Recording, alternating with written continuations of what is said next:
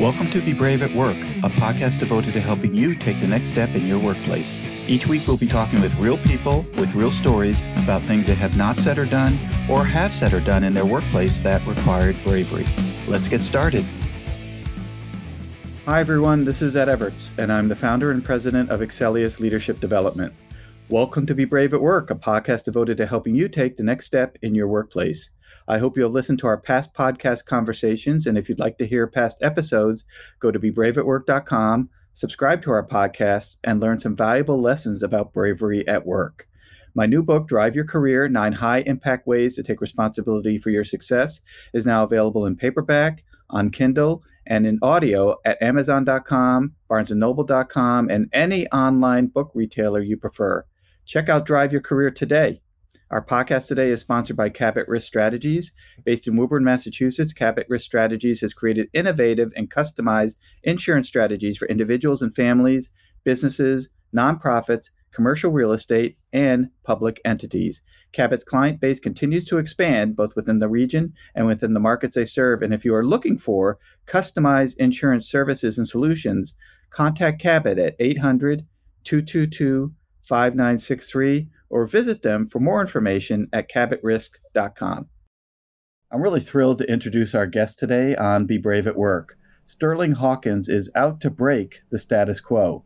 He believes that we can all unlock incredible potential within ourselves, and he's on a mission to support people, businesses, and communities to realize that potential regardless of the circumstances.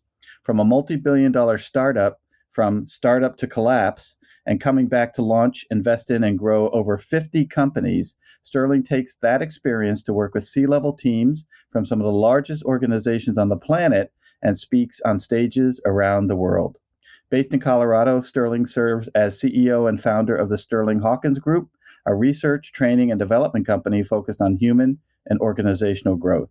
He has also been seen in publications like Inc. magazine, Fast Company, the New York Times, and Forbes. Sterling, we are so pleased to have you with us today. Ed, it's great to be here. Thank you for such a generous introduction. Well, I am going to ask you to tell us more because I think our listeners would love to hear from you a little bit more about kind of how you got to where you are today and how you are currently interacting in the marketplace. Yeah. Well, I think you covered the the tactics of it, right? We're running workshops, I'm keynote speaking, I've got a book coming out here in about a month's time. And so that's what it looks like in the world. But really, what we're aiming to do is unlock, or maybe better said, unleash the inherent potential that's inside of each and every one of us and how we can align that potential to company goals to create breakthrough results. You know, we work with companies, but we work with the leaders of those companies. And it's only through transforming some of those leaders do the companies actually transform. Well, I do like the word unleash versus unlock because unlock makes it sound as though you're behind a cage or locked in somewhere, where unleashing, I think, means that we all have the ability to do better than we are doing today, and we just need someone to help us get there. There's no question. I mean, I, I look at this stuff as a mountain without a top. You know, no matter how much growth we achieve, no matter how many difficulties we overcome, there's always more things to continue climbing. And there's some real joy in that when you get connected to the limitless potential inside of everything. And, you know, I, I got here through, you know, as you were saying in that introduction, through some big failures of my own. First company, I started with my dad, sold to a group in Silicon Valley where it became uh, really the Apple Pay before Apple Pay. This is like early 2000s raised $550 million, multi billion dollar valuation before, very long story short, it ended up going bankrupt. And yeah, I didn't see it at the time, but my identity and who I thought I was was so caught up in the company that when the company crashed, so did I. And I realized that I was living and operating in a very circumstantial way. It was always because of these things that then I could do this. If then. And that really kind of a dark moment started to unleash some of the potential in myself that I had kept locked away and I didn't even know it. Uh, building myself back was something that I really first did as a very personal journey for myself. And it wasn't until years into it that I started to realize hey, wait a minute. This same process that I've been through, the same system that I'm using to grow, works for other people and other companies. And that really started what we're doing today. Well, I love it when we have people who have an entrepreneurial bent in their personal development because we oftentimes, or when we do talk to entrepreneurs, there's always this question as to whether or not entrepreneurs by nature are brave or risky you know, a lot of people think entrepreneurs are brave, and yet when you speak to entrepreneurs, oftentimes they would say, no, you know, I was fearful the whole time we were doing whatever it was we were doing. I think we wanted to be different. I think we wanted to be risky. I'm curious, based on your experience, and you certainly have worked with a number of companies and have experienced some of these activities yourselves. Brave, risky, different, you know, what words would you attach to the entrepreneurial spirit?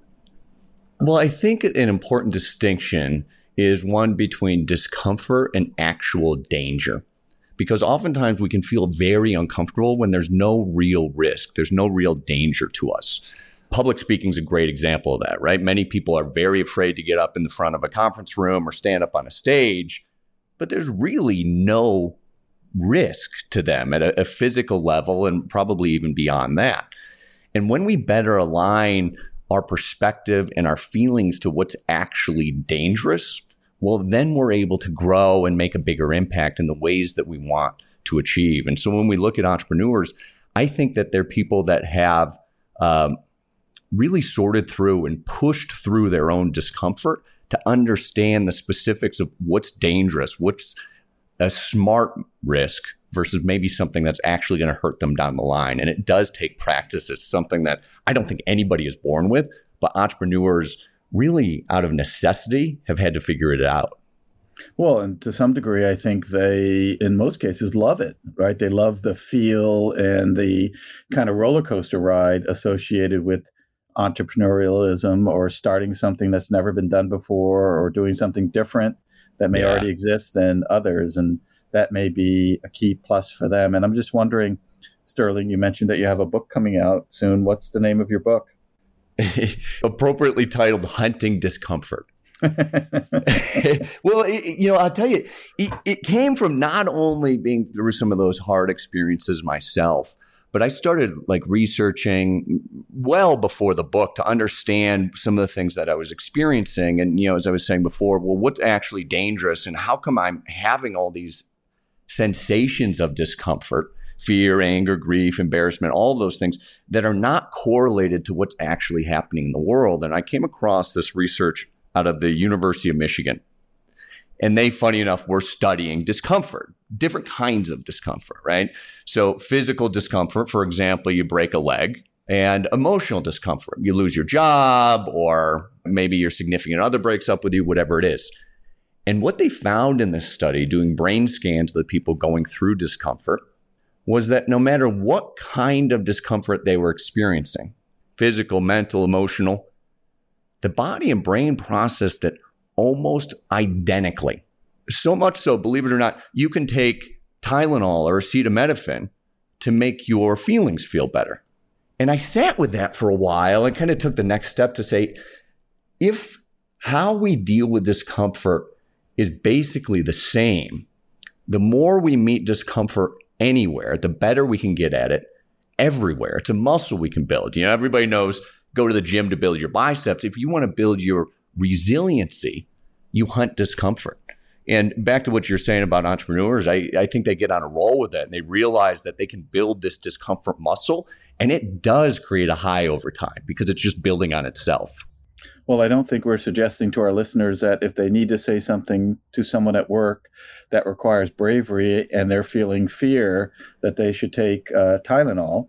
No, certainly not. It's definitely not medical advice. Don't do that. Don't do that. But what you know people oftentimes say is that one of the reasons I don't say something to somebody at work, uh, even if it's in the spirit of helping them, which is one of the core contexts of being brave at work, is fear that I fear my job, I fear injuring the relationship, I fear having a different type of relationship with others. And not to put you on the spot, but when you think about this feeling of fear as it may relate to bravery at work, you know, what kind of thoughts or observations from experiences that you have had can you share with us?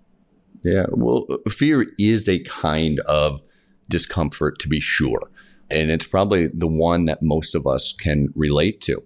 And you know, it goes back to that discomfort muscle. The more that you meet fear or any kind of discomfort anywhere, the better you're going to get at it everywhere. So, you know, in theory, maybe I'm afraid of heights. I could go skydiving, and all of a sudden, that's going to unleash something in me to make my ability, my bravery, my courage to have that tough conversation at work a little bit easier, a little more manageable. You know, when I was uh, down and out after that uh, big company falling apart, I, I, felt like I was playing out kind of like a bad country song where not only did I no longer have a job, but eventually I ran out of cash. I go from this big, beautiful penthouse in downtown San Francisco to, believe it or not, my parents' guest bedroom, which is not, I can tell you, not a good look in your early 30s. and one of the things that I was most fearful of is uh, speaking in public. Like I thought I had to be something. I was something. I identified with all the success and the money and everything that went along with that. And so when I didn't have it anymore, I, I totally collapsed. And not to go too deep into it, but was dealing with anxiety and depression and really got into a dark place where I was fearful to do most anything. And as I say, top of the list was public speaking. And my mom said this thing to me when I was a kid, and it came back to me. It must have been because I was living in her house again. she said, "The way out is through." You heard that quote before? Mm-hmm. I have. Um, it's a Robert Frost quote. To me, it'll always be my mom. And you know, I don't know, Ed, if the stars just aligned or the heavens opened up or whatever it was. Right there, my email dinged, and it was an email blast about a conference in Singapore you know, not specifically to me. It was something I'm sure they sent out to thousands of people. And I said, I'm going to test this thing out. If the way out is through, the way out through this fear, this situation that I'm in is through it, I'm going to apply to speak at this conference. So I hit the reply button. I said, Why don't you have me speak? And I end up getting on the phone with the conference director, negotiate to be their keynote speaker, believe it or not.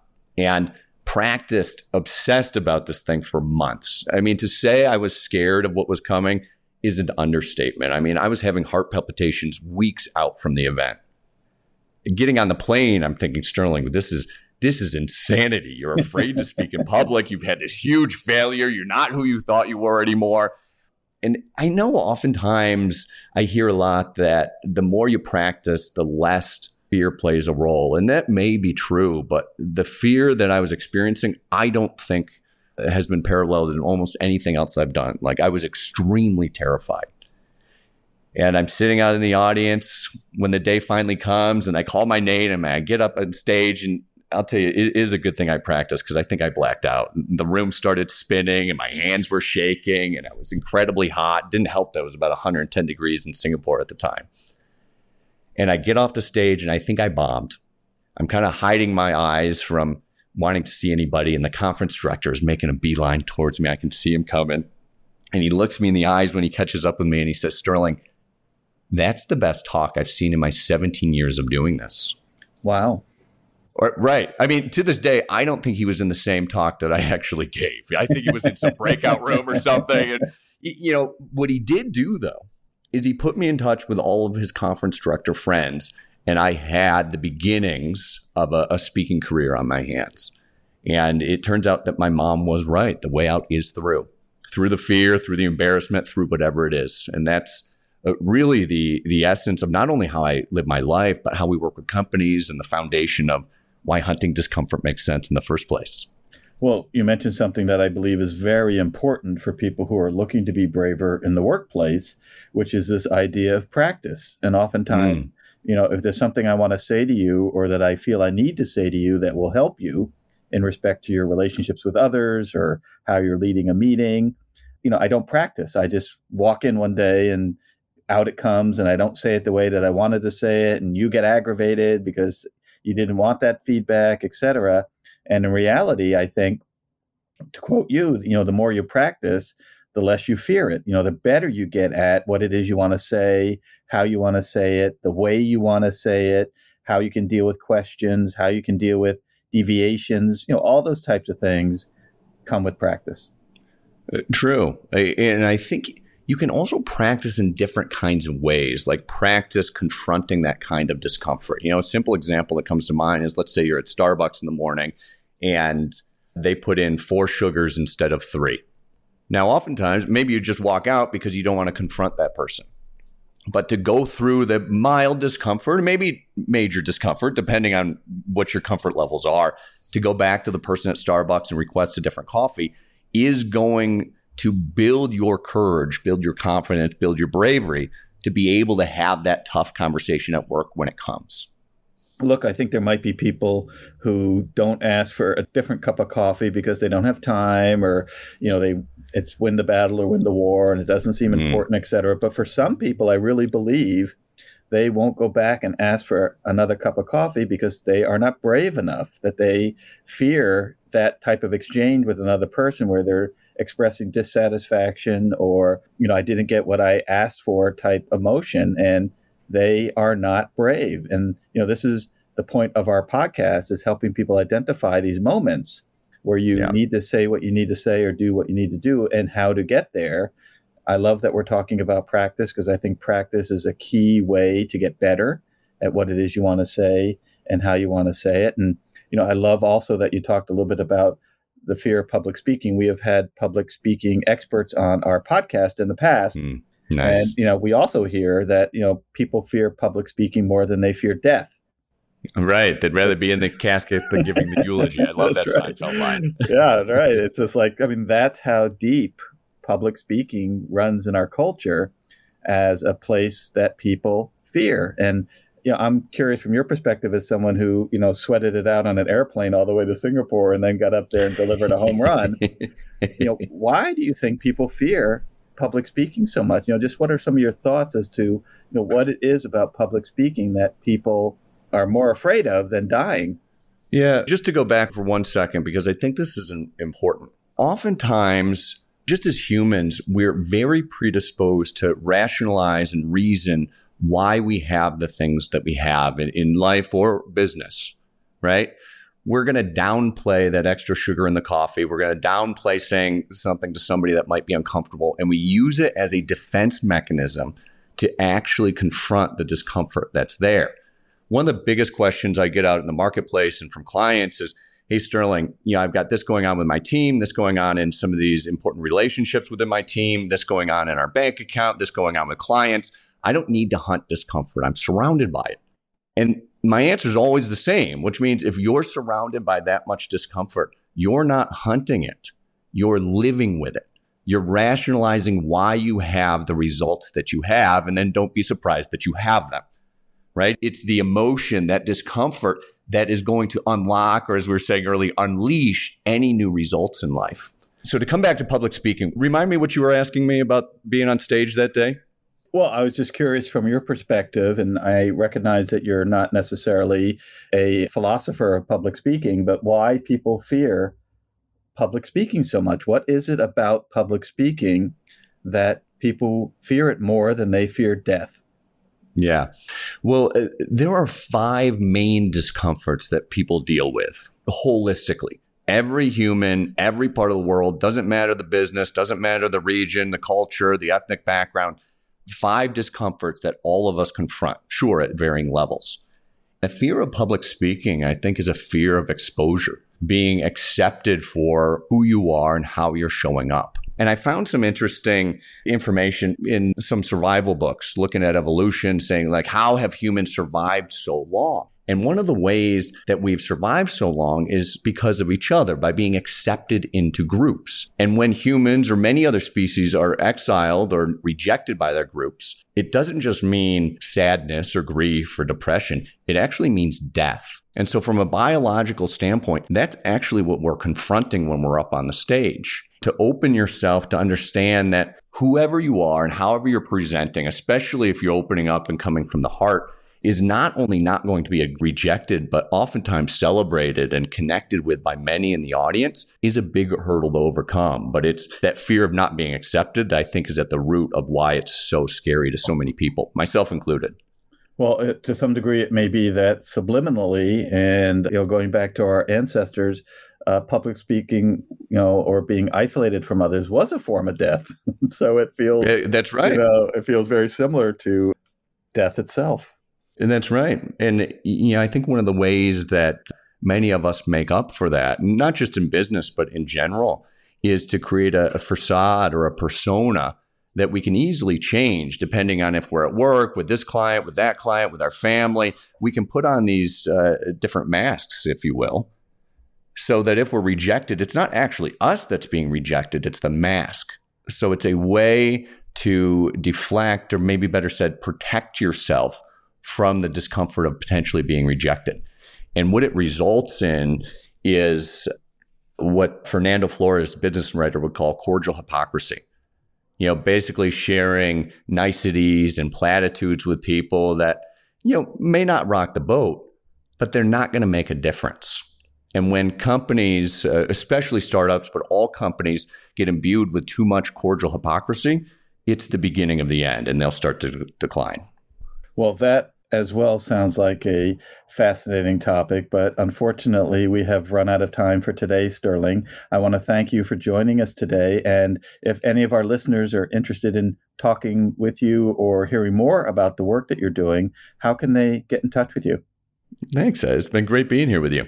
Uh, you can find more about me at sterlinghawkins.com. All my social media is there. Uh, information about the book coming out, you can uh, pre order it now. All of that is on sterlinghawkins.com. So I appreciate the chance to share that. Great. And once again, the book is called Hunting Discomfort. Exactly. Sold anywhere great books are sold. well, Sterling, thank you so much for being a guest today on Be Brave at Work. Thank you, Ed. Appreciate being here. And to our listeners, thank you for joining us today, and we hope you join us on our next podcast conversation as we further explore being brave at work. We also remind you to subscribe to our podcast at bebraveatwork.com and or download and listen to our podcast on multiple online platforms. We are everywhere. Our podcast today was sponsored by Cabot Risk Strategies, whom you can reach at 800 222 5963 or visit them for more information at cabotrisk.com. And reminder to check out my new book, Drive Your Career Nine High Impact Ways to Take Responsibility for Your Own Success, which is available in paperback, on Kindle, and in audio everywhere online. Do you have something to say, yet are not saying it? Do you have something to do, yet are not doing it? Now is the time to be brave at work. Have a great week.